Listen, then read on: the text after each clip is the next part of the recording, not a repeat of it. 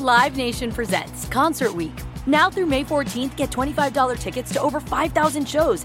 That's up to 75% off a summer full of your favorite artists like 21 Savage, Alanis Morissette, Cage the Elephant, Celeste Barber, Dierks Bentley, Feid, Hootie and the Blowfish, Janet Jackson, Kidz Bop Kids, Meghan Trainor, Peso Pluma, Sarah McLachlan. Get tickets to more than 5,000 summer shows for just $25. Until now through May 14th. Visit LiveNation.com slash Concert to learn more and plan your summer with Sean Paul, Sum 41, 30 Seconds to Mars, oh, and Two Door Cinema Club. Asking the right questions can greatly impact your future, especially when it comes to your finances. So if you're looking for a financial advisor you can trust, certified financial planner professionals are committed to acting in your best interest. That's why it's got to be a CFP. Find your CFP professional at letsmakeaplan.org. Let me just run this by my lawyer is a really helpful phrase to have in your back pocket.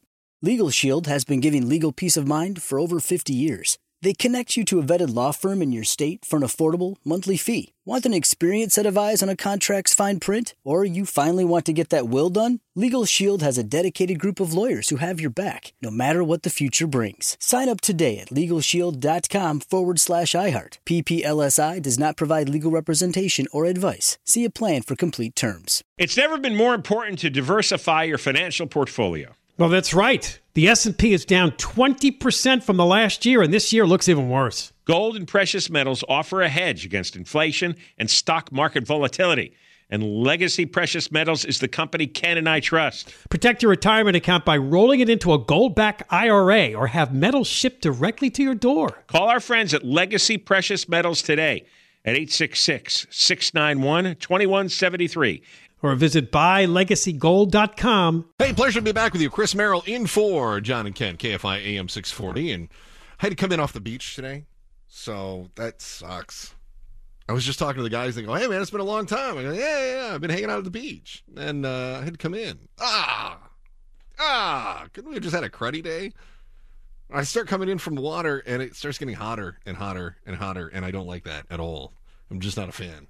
I don't do well with the heat. I don't do well at all, and I am the biggest whiner. I'm such a whiner, and it, it, it's hard for me. My wife is doing business right now in Phoenix. We lived over there. She started a business. She's got it, it's crazy. She runs a business in from Phoenix, and her clients are in San Diego County. So I, I don't know why she doesn't come over here, but she goes over there to to run her business, and uh, she's got some employees over there that she has to train. So I can't even complain to her because I'll say I'll say, man, we hit 90 today at the station. And she'll say, so? ah, ah. And then she'll say, how's the fires? Go, oh, the fires stink. Fires are no good. And it worries me when I, you know, it's 90 today. It's May. I don't like 90 in May. I don't like that at all. I don't like that we have massive wildfires in May.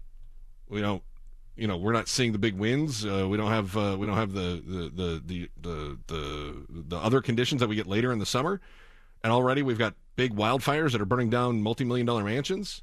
I don't like to see any of that. And then I was um I was thinking about the drought conditions that we're already facing, and I was looking up you know how bad is the fire season going to be, and it is no bueno, friends to see the massive fire that we saw in Laguna Niguel, and then to follow that up with we're expecting another you know more drought conditions. It's going to be even worse. Uh, the the reservoirs are going to get down even further. For a lot of people uh, in southern california the water supply for some of us is from the colorado river. It has to come all the way across the state. And then i was reading a story about lake mead which is one of the reservoirs. And uh, that's the one that hoover dam is on is lake mead and uh, and that's so bad. I, the last time I was out there was last fall, and as I drove past uh, Lake Mead, I was going up from Phoenix uh, into Las Vegas, and I had to to be out there. And you look out on Lake Mead, and you can see the dock, and it goes out. I don't know. I don't know how long that is. Probably what 150 feet, maybe, maybe 200 feet. It's a pretty long dock. And then uh, the dock ends, and then probably another 300 yards before the water begins. And that's how that's how far it continues to go down. And they keep finding things in Lake Mead, which again, part of the Colorado River, part of the water supply for much of Southern California. And they found another body last week. I don't know if you saw the story. This is the second one that they found since the water level started dropping. This one was in a this one was in a barrel. They're suspecting it might have been mob related, which intrigues me and grosses me out all at the same time. I'm so fascinated by mob life. I don't want to get anywhere close to it, but I'm so fascinated by everybody involved in mob life. I'm, you put out a mob movie, I'm going to see it. Goodfellas, Casino, Godfather, all that. I love it. I'm just fascinated by it. I don't want to get anywhere close to it. First time I ever had anybody swear on one of my radio shows on the air, it was uh, uh, Henry Hill from remember Goodfellas. It was the real, the real, uh, excuse, yeah, Goodfellas. It was the real character that Ray Liotta was playing. It's the first time I ever had somebody uh, uh, swear on the air, and I got in trouble for it. Uh, I just love the mob stuff, love it. And they found this body in a barrel, and they think maybe it was mob related. And I'm so fascinated by it and grossed out because I know that that body was in the water that then is later pumped to make for drinking water in Southern California. And that freaks me out. And I thought, how many dead bodies are in the drinking water? And as the drought gets worse and worse and the reservoirs drop, we find more and more bodies in these different uh, uh, uh, reservoirs and lakes and things like that. And uh, and I'm kind of creeped out by it. But then I have to start thinking. I was talking to my wife about this, and I said, "Oh my gosh, they found a body in Lake Mead. That's part of the Colorado River, and that's uh, that's uh, that's where the that's where the drinking water comes from." And I said, "It's so gross. People were drinking water that was flowing right by a, a, a dead guy." And she says, "Uh." what body of water doesn't have dead bodies in it? And I said, come on, not every body of water has a dead body. She says, oh, there's dead bodies of some sort. Could be a deer, could be a great big fish or bear or something. There's dead bodies in all the water. Thanks, honey. Appreciate that. It'd be nice if the drought would ease up and then I wouldn't have to look at it anymore. Right? I wouldn't even have to think about it. I'd just say, look at all that beautiful clear water. Surely there are no dead bodies in that water. And it would make me feel better about things. But now we come up with the drought and the drought getting worse, and we see that the fires are going to get worse and worse, worse. And one of the things that's making the fires worse, believe it or not, we don't have enough people in, in prison. Isn't that weird? We don't have enough people in prison, and that may make firefighting harder. Uh, Channel 7 was talking about that. Firefighters have been saying for years that fire season in Southern California seems to last all year long. Yeah. And with a devastating blaze destroying at least 20 homes in Laguna Niguel in relatively cool weather with no red flag warning and no Santa Ana winds, Cal Fire Captain Neil Chapinski says it's a good example of what a severe drought can do to the vegetation. Everything's primed and ready to go.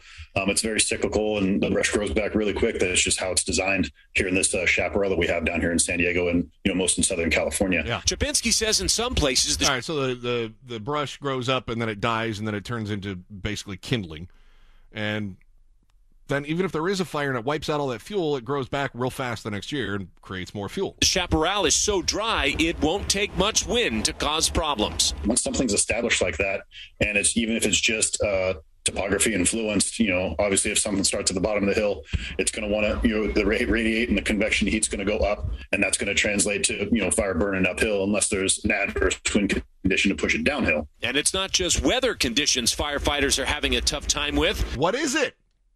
Oh, finally, my my intro is going to pay off here. I think we're going to find out about inmates. But right now, there are fewer inmate hand crews available than in years past. Not only because of prison realignment, but the COVID 19 pandemic. Because Gascon's not locking enough people up.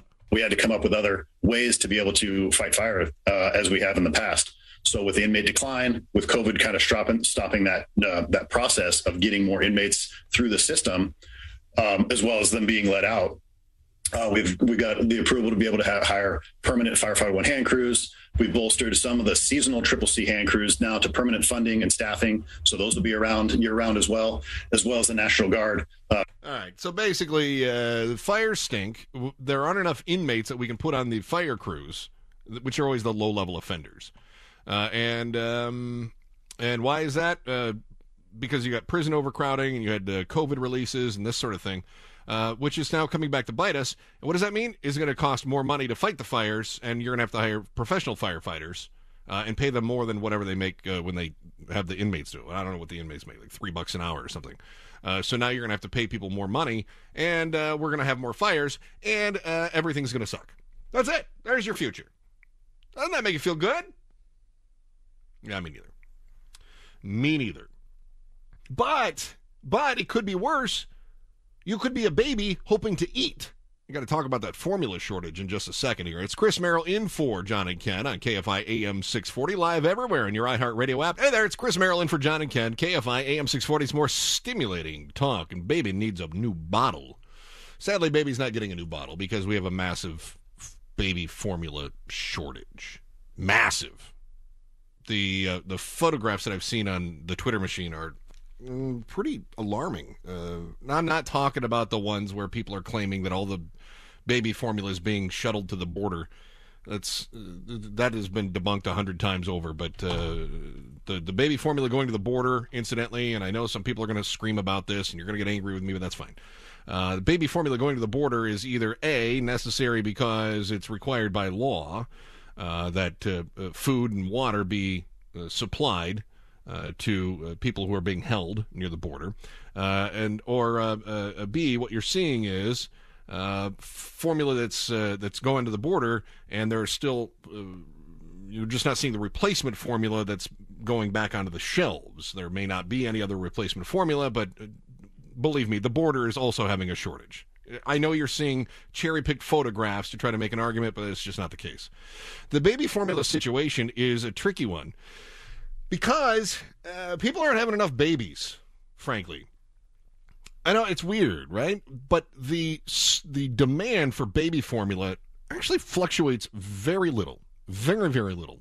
And as the demand fluctuates very little, there's really no reason for these companies that make baby formula to have production facilities larger than they need for their predicted amounts.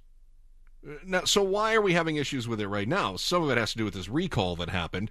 Uh, the recall happened uh, a few months ago because one of the baby formulas may have been contaminated, and uh, three infants got sick. Two of those infants died, and they are trying to determine whether or not the formula was the reason for that.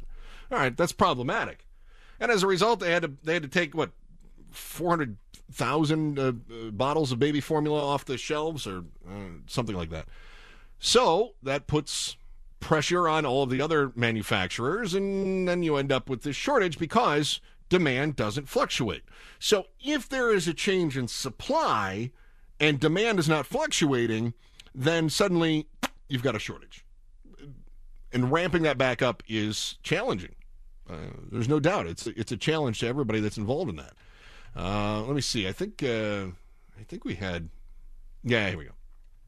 Channel Seven, I think, had uh, had a bit of an explainer on this, and, and let me let them uh, get into it a bit. This morning, with pressure mounting, the White House is taking action to try and address the baby formula crisis. Oh, good. The White House is going to fix this. Good. Joe Biden's going to get out there and pump for all the mothers. Urging states to allow families to use federal aid to buy more brands. But what if the baby doesn't like the brands? That's when Joe Biden pumps taking steps to import more formula and cracking down on price gouging. But the White House unable to say when the shortages will end. If you are. You know, that's the stinky part, too. They mentioned price gouging. That stinks. It's just irritating. Look, I understand that we've got supply and demand, and if demand is level but supply drops, then the value is inherently more. And so companies are trying to accommodate that. And if they charge more, maybe people will buy less, which evens out supply and demand. I understand the economics behind it. But for the people that are charging three, four times the amount, what what's the justification? Other than, well, we can get it. Okay. Yeah, I guess you can. You immoral a hole, yeah, you can get it. If you are a parent who's looking for formula right now, struggling to find what you need, you have a, even a rough guess of how long these shortages are going to last? What should parents be bracing for here? Good question. All right. What are we getting ready for? How long is this going to last? What's the deal? Jen Psaki, who's got one foot out the door. What say you? Well, we've already seen an increase in supply over the past couple of weeks. We're taking every step to increase that. So our message to parents is we hear you. We want to do everything we can. Now Congress is uh, that was not an answer. right? What is that? Like, oh, well, we know that it's a problem. We hear you. We do. We're taking every step to increase that. What is every step? We're taking every step to increase that? To increase what, supply? What does that mean we're taking every step? There's no there's no weird taking every step.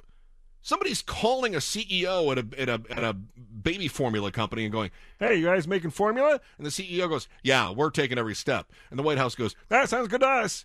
And then they hand over, uh, they hand Jen Psaki a piece of paper that says, "Taking every step," and they go, "See, right there, we're taking every step." You can even call the CEO and verify. We told them, "Are you taking every step?" And they said, "Yes." Done. What does that even mean? We're taking every step It doesn't mean anything. It's just made up words. So our message to parents is we hear you. We want to do everything we can. We hear you. We want to do everything we can. You know, we feel really bad. Um, maybe this is a good time to try the fasting diet with your baby. Uh, we feel like this is probably a, a, a, very good way for you and your baby to to really learn about uh, f- food oases, uh, shortages, uh, diet plans. Are you kidding? We hear you. No, you don't. When you have the White House that says, oh, your baby's hungry, we hear you. No, you don't, because you're not there at 2 o'clock in the morning when that kid is screaming. We hear you. No, you don't. Send them all MP. If you've got a kid that's screaming looking for formula at 2 o'clock in the morning, record it, send that MP3 to the White House and say, now you hear me. Now, Congress is demanding answers. ABC News learning exclusively that the House Oversight Committee is launching an investigation. Oh, good. This'll fix the problem.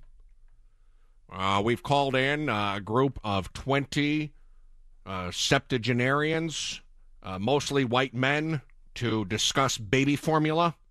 Uh, they are all experts in baby formula and baby formula supply chains. They're going to get to the bottom of this. You know what? Send them out. Just get them out of there. They don't have any idea. I wouldn't even let those guys babysit my kid, let alone try to fix the problem with their diets. It's a crisis. We are taking steps to correct it, and we will make sure that it does not happen again. I don't even know. Uh, we're taking steps to get this fixed. We're taking steps now. We're taking what steps? There are no steps. Across the country, parents worried, frustrated, scrambling to find formula. What happens when we can't find it? Does your baby just starve? we hear you and we're we're taking every step we can. Yeah. Oh, what's that again? What happens when we can't find it? Does your baby just starve? We hear you and we're taking every step that we can and we're going to get to the bottom of it. That doesn't feed my baby. In stores, the shelves empty, an estimated 40% of brands out of stock. Not only can we not find it, but when we do find it, it's there's always a 20% markup on it. On eBay, one specialty formula for infants with a milk allergy now selling more than double its normal price. Hoarding is also a big concern. Companies like CVS and Walgreens now limiting purchases to three per customer. Do you blame anybody for hoarding? I don't. If you can find it, you you stock up on it because you don't know if the next time you're out, if it if the if they've taken every step and listened and gotten to the bottom of it. Say you go buy your baby formula in the middle of June, you need some more. Oh, sorry, we were busy holding uh, congressional hearings and not actually manufacturing more formula. Oh, the baby's hungry. Oh, sorry. Really sorry about that. Maybe take your baby to McDonald's. See if your baby likes McDonald's food. That would be good. That'd be that would help stimulate the economy. Give that baby a burger. Doesn't work like that. Now, critics say the White House dropped the ball or that they should have acted sooner, and some are calling for the president to invoke the Defense Production Act to try and boost manufacturing. The White House isn't ruling it out, but they aren't taking that step just yet. But bottom line, this is a very real problem. I can attest to this. I myself went to seven stores yesterday before I was able to find formula for my own daughter, and Washington just can't say right now with any certainty when this crisis is going to end. Oh, Stop looking to Washington to end the crisis. There's the first thing we got to do. Stop looking to Washington to end it. I got to tell you, if you, I, the more I look at it, the more I think, you know what? Those doomsday preppers are onto something. Yeah, I always thought the doomsday preppers were nutty, but now I'm starting to think they're onto something. You know, the, do, the doomsday preppers. Oh, they're still they're still bat spit crazy, but at least they got a basement full of crap they can use.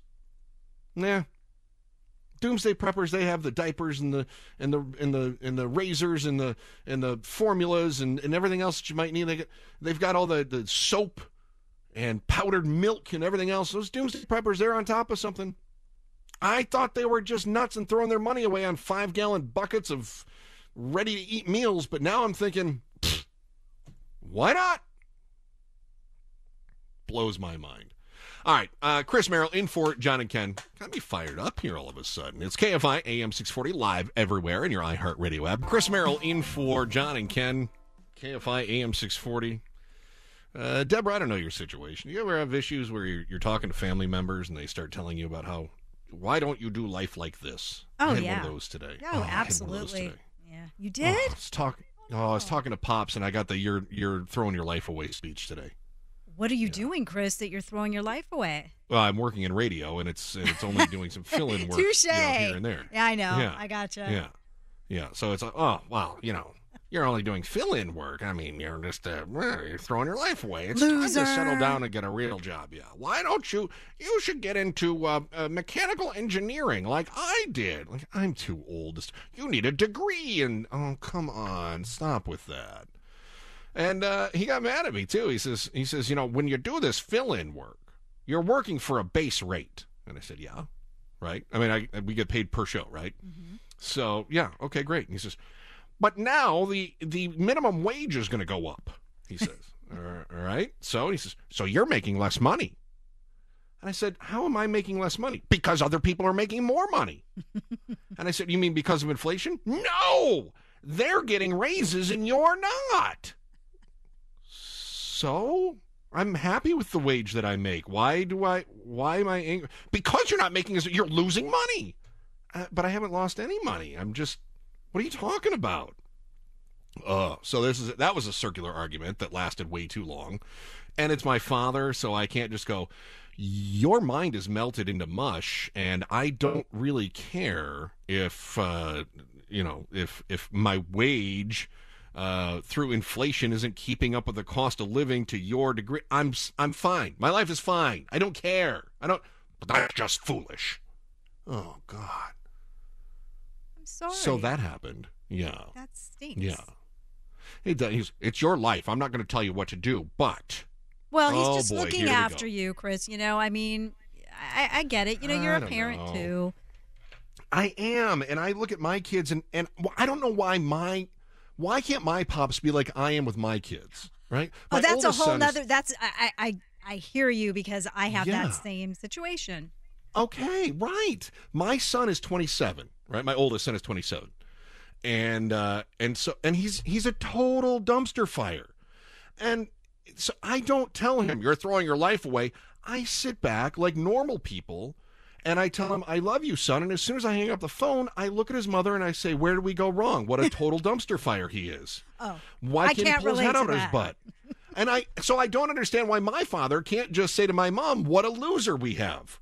Why why is he such a goober? He's uh, he's he's such a moron. He's throwing his life away. Why does he have to tell me to my face? Why can't he just be normal and gossip about me behind my back like every other family does? Okay, I- I'm going to stop you there. I would Okay. rather somebody tell me to my face how they thought than than do that. I mean, that's just me. I, I just I, I I don't like sugarcoating. I don't like when people tell me things because they think that's what I want to hear. Be truthful. Hey, maybe it will hurt. The truth will hurt, but I'd I'd rather know that. Don't suck up to me. Just lay it on the line. Okay, but what if it's just completely unsolicited advice? Well, I mean, I say to my dad, I mean, I, I, I get in his face, and I, my dad is very, my dad's a very quiet, gentle guy, and I'm just like, boom, boom, boom, and I, I give it to him. So maybe that's what you need to do. You need to give your dad, you, you know, you gotta, Oh no, he gotta be tough. down. No, no, he won't. Be. He'll just he'll just go into passive aggressive mode. I don't need to do that stuff. And I was, you know, this inflation keeps going up, and he keeps saying, "You said inflation wouldn't be that bad, but now look at it. Now uh, you had the story right about the inflation wages going up now Yes. because inflation's so much. All of a sudden, minimum wage triggers Yes. and goes up another fifty cents. Yeah. I think that's a good thing that they put that in the bill. Oh, I do too. Be- yeah, because I, I, I, the one of the areas, in fact, I'm kind of bothered that they didn't write the whole bill this way. Um, but I, I'm always irritated by, for instance, we just saw this with the criminal justice system, right? The uh, the medical malpractice uh, bill that was just they just the assembly just passed it. What was it yesterday or the day before, or whatever, where they they upped the the amount that you could get. Uh, in a medical malpractice lawsuit, if somebody dies, you could up that to I think it's five hundred thousand dollars or something of the sort. The original was $250,000 was the cap. Now, this all started back in the 70s because somebody came along and said, "Oh, there's so many frivolous lawsuits, and all these doctors are just getting screwed." And, uh, and, and you know, in my mind, I'm thinking, you mean doctors that that screw up and kill people? Oh, it's terrible. Er, tort reform everywhere. How dare we prosecute doctors who failed and to killed somebody? We're not talking about somebody that just made an earnest mistake or a decision that that good. We're talking about somebody that really screwed things up here, right? So, uh, I, so they set the, the limit at two hundred fifty thousand dollars, but that was in the seventies. So, as we have inflation, as we're seeing right now, uh, all of a sudden that two hundred fifty thousand dollars doesn't seem so awe-inspiring as what it maybe did in nineteen seventy. Now it would be closer to a million dollars. So we're always playing catch up with the laws unless we start indexing things. And so when they passed the minimum wage law, what did that? Um, when did that go through? 2014, 15? You know, it started. It bumped things up to I think twelve dollars an hour, and then it was thirteen fifty, and then it finally went up to fifteen dollars an hour. I think was it this year that it finally hit fifteen dollars an yeah, hour? Yeah, I believe so. Okay. I have to check on that for sure. Yeah, my I kids think- were but I making- think so. Yeah, my kids were making minimum wage when it was like twelve bucks an hour. You know, my my daughter was like a barista and was making twelve bucks, but since then she's become like a crew leader barista. So you know she's rolling in it now, and um and, so I, I see this. I saw it slowly climb, but my contention at that time was, why aren't we indexing this? We always look back and we go, uh, the uh, the minimum wage is this, uh, but compared to uh, the cost of living increases since uh, 1981, if we were at the same level as it was in 1981, we should be at this number. And it just bugs me. We need to index the minimum wage. Index it. Put that in the consumer price index, and you make the minimum wage correspond with whatever the consumer price index is. Done. Now minimum wage is always the same ratio of the cost of living. But no, we don't want to do that because we always want to leave some sort of a political argument that we can raise money on in the future. What a splendid way to do things. Uh, you take uh, school funding, index that. Schools, I love it. Schools always come back and they're like, "It's for the children. We need more money." And and so then you have uh, you have politicians that go, "Oh, they don't need any more money." And you always see the same lame arguments like, "Oh, teachers have summers off. Why should we pay them more?" And I hate that argument. Uh, but then you always have the same arguments that come up when we talk about funding the schools and capital improvements and teacher wages and education spending in general and all these other things. If you index it, then we can say you have the same amount of money in 2022 as what you had in 1989. But nobody wants to do that. Nobody wants to index this stuff, which is why uh, when Deborah has the story about inflation going up over seven percent, or it's estimated to go up over seven percent here for the last uh, year, whatever whatever the, the threshold is, we've hit it, and the estimation is that the minimum wage is going to rise to fifteen fifty for large companies, and then again, there's a different tiered system that they have in there, uh, and I think good, good. You know, good. You you put a provision in there to to at least help people out if inflation starts going bonkers, which it's doing now. Nobody anticipated this when that law was passed six seven years ago, whatever it was. I don't remember the exact date. Uh, but good, you're doing it. Now just imagine somebody that was working that's working for 15 bucks an hour. Now they're going to make 15.50 an hour. Great. That might help them top off their gas tank. It's not a huge raise.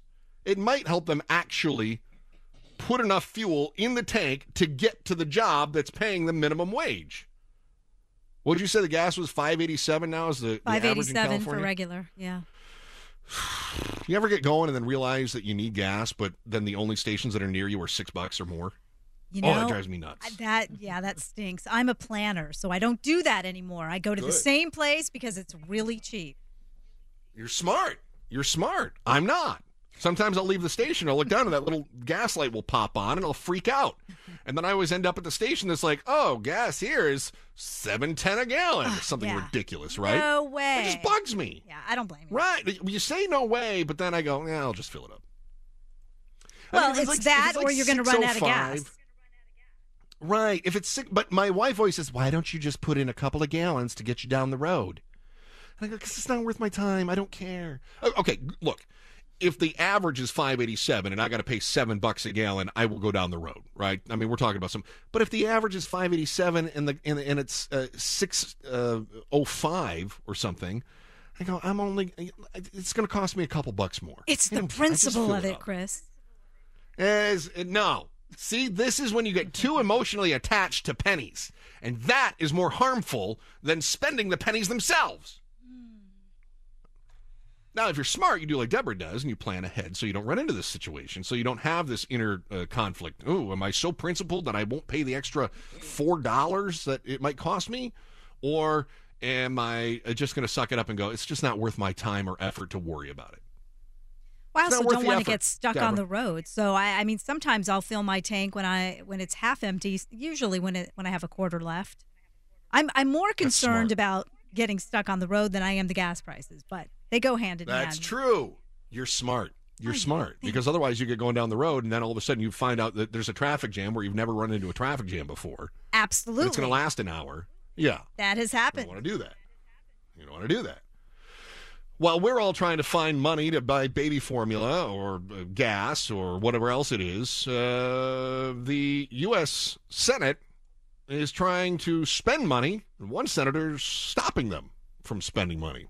I'll tell you where they want to send that money in just a minute. Chris Merrill in for John and Ken, KFI AM 640. It's live everywhere in your iHeartRadio app. Hey, Chris Merrill in for John and Ken, KFI AM 640. More stimulating talk. Uh, Rand Paul blocked the Senate vote to advance the Ukraine war aid bill yesterday. This is a big deal. Uh, the president wants $40 billion in economic, humanitarian, and defense aid to Ukraine. 39.8 billion to be specific for you engineers out there. Uh, so this passed in the House, and it passed overwhelmingly in the House, and then it heads to the Senate, and there is bipartisan support to pass this thing. Right, so Schumer and McConnell are actually working together on this. It was uh, strange bedfellows. We're not used to seeing them working together, although I think they probably do more than we recognize. It's only on those divisive issues that we see them out lashing at one another. Uh, so anyway, they wanted to get this thing passed, and uh, it didn't pass. It didn't pass because uh, Rand Paul decided he was gonna he was gonna block it. He's gonna he's gonna filibuster this thing. Uh, in order to get this thing pushed through, now it's not a filibuster. In order to get this thing pushed through, they try to get it through on unanimous consent, which is uh, a pretty simple uh, method, and and many um, many senators would would say, okay, they, you know, yeah, pass it. That's fine. We're all in agreement. It's bipartisan. Leadership has told us this. We do what we're told. Always trust party leadership. Yes, do as we're told. Uh, but it did not get through any unanimous consent, and Rand Paul said, no, uh, I have problems with the bill. Rand Paul's problems with the bill aren't that bad. Now, there are times that Rand Paul drives me nuts, but this is not really one of those times. Uh, and the reason is, uh, he claims anyway, his big issue is that uh, there's no watchdog associated with this. So he wants the watchdog. He wants some sort of um, some sort of uh, accountability for the spending. Now, the forty billion dollars in aid um, is it's not as though we're just sending a check for forty billion dollars to Ukraine. It's forty billion dollars that we would be using at the president's discretion, uh, or at the discretion of the the uh, the smart people in charge of of getting supplies and such to Ukraine, uh, and they can they can sort of dip into it. Think of it like uh, think of it like a, a credit that they have, and they can kind of dip into that as they need to. So uh, President Biden said that he wanted it on his desk by the end of this week. This from the Washington Post. Now, why is that? Because the current funding that we have for any of our aid to Ukraine ends uh, next week. So he says, I want it on my desk by the end of this week. The idea is he can sign it, he can send that off to the people that, that need to get her done, and they can then go ahead and allocate resources as necessary. Right. So it takes a few days to get the, the wheels churning here. So the idea was get this thing through the House, get it to the Senate, Senate unanimous consent.